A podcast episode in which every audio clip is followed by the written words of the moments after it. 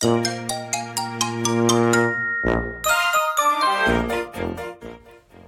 の間の皆さん、こんばんにちは。スタイフ野球部背番号24番のウニです。今日は6月20日火曜日でございます。それでは今日参りましょう。お茶の間雑談上原城。はい、皆様お久しぶりでございます。かなり時間の相手の更新となってしまいました。はい、しばらく更新をサボっておりました。はい。まあ今日はね、あの野球がしばらくないということで少し寂しい、えー、夜ではございますけれども交流戦がねあのオリックスは無事あの全試合終わりまして優勝チームも決まったということでまだあの試合は残ってるとかあるんですけど、えー、横浜が優勝ということでおめでとうございます。一方オリックスはと言いますとなんと同率で、えー、首位となりますので、はい、実質優勝でございますオリックスもよく頑張りました。はい。えっとね、4チームあのー、まあ、トップが並んでおりまして、まあ、そが並んだ場合はあのー、攻撃イニング分の得点引く守備イニング分の失点っていう、まあ、ちょっと特殊な計算方法で順位が決まってくるわけなんですけどまオリックスはね、あのー、ギリギリの戦いを見せてくれたということで、まあ、惜しくも優勝とはならなかったんですけど、まあ、あのいかにねあの交流戦で貯金を作ってあのパ・リーグの中でこう順位をねいかにこう守るというか上位に持っていくかっていうのが非常に大事になってくると思うのでその点ではかなり頑張った方かなと思います。でまあ更新をしていない間にいろいろオリックスありましたね。えー特に私の中で一番話題になっているのがあの巨人ジャイアンツからやってきました広岡大志選手でございます。もう広岡選手がもう私の中ですごいバズってましてあのすごくねあのいい選手ですねいろんな意味で。はい。あの、まあ、ドラフトでヤクルトに入ってで、まあ、2年おきで、えー、ジャイアンツに行ってまた2年後うちに来るっていうちょっといろいろトレードを繰り返された選手なんですけどまだまだ若い選手で、えー、26歳これからの選手でございます。でポジションとしては内野手なんですけど結構外野含めいろいろ守れる選手でして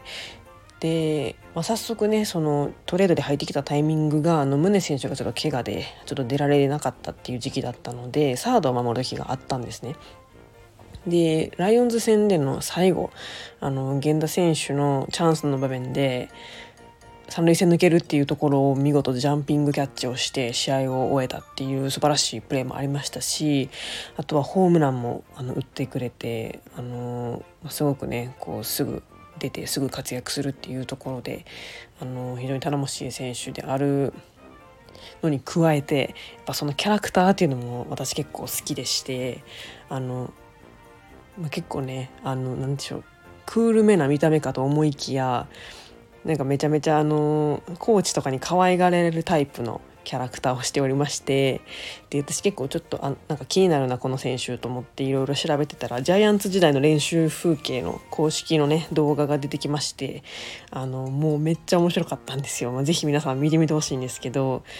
まあ若手だからすごくね素振りとかをこう繰り返すようなそういう低い姿勢でっていうすごいきつい練習をね、あのー、しているところがあってもう ヘロヘロなんですよ。なんか すごく人間味を感じたというかなんかもう すごい弱音を吐いてすごくコーチにしごかれるみたいなめちゃめちゃなんか、あのー、応援したくなる頑張れ頑張れって思いたくなるようなところの選手でしてねあの非常にこうあのななんて言ったらいいかなこうあまりこう飾飾ってないところというか結構なんかあのヘロヘロになりながら頑張ってるもう嫌やとか言いながら頑張ってるそういう姿がすごくね私の、えー、心にこうぶっ刺さってまして今私の中でバズってる選手でございます。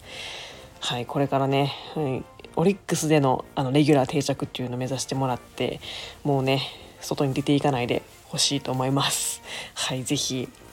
広岡選手皆さん応援よろしくお願いいたします。はいまあ、最近の私なんですけれども、まあ、今もちろんあの本業のね仕事をやっておりまして結構そこでねあのいっぱいいっぱいになっちゃってそう仕事以外でこうやろうとしてる、まあ、ラジオですとかねこのラジオとかあとはこうもうちょっと自分のこう夢っていうかもっとやりたいことにこう集中したいやりたいことをやりやるためのなんかもう夢に向けたこう行動みたいなのがねなかなかこうする余裕がなくてやっぱこう疲れてそのまま寝ちゃうみたいな日が続いていたんですけどちょっとやっぱりこのままじゃまずいなと思いまして、まあ、ちょっと、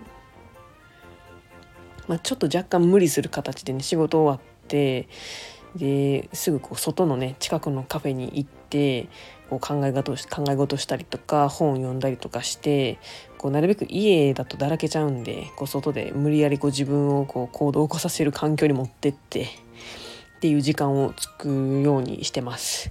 で最近の課題はやっぱ朝朝早起きできないっていうのが 結構課題でして割と昔は朝方朝強い方だったんですけどやっぱりなんか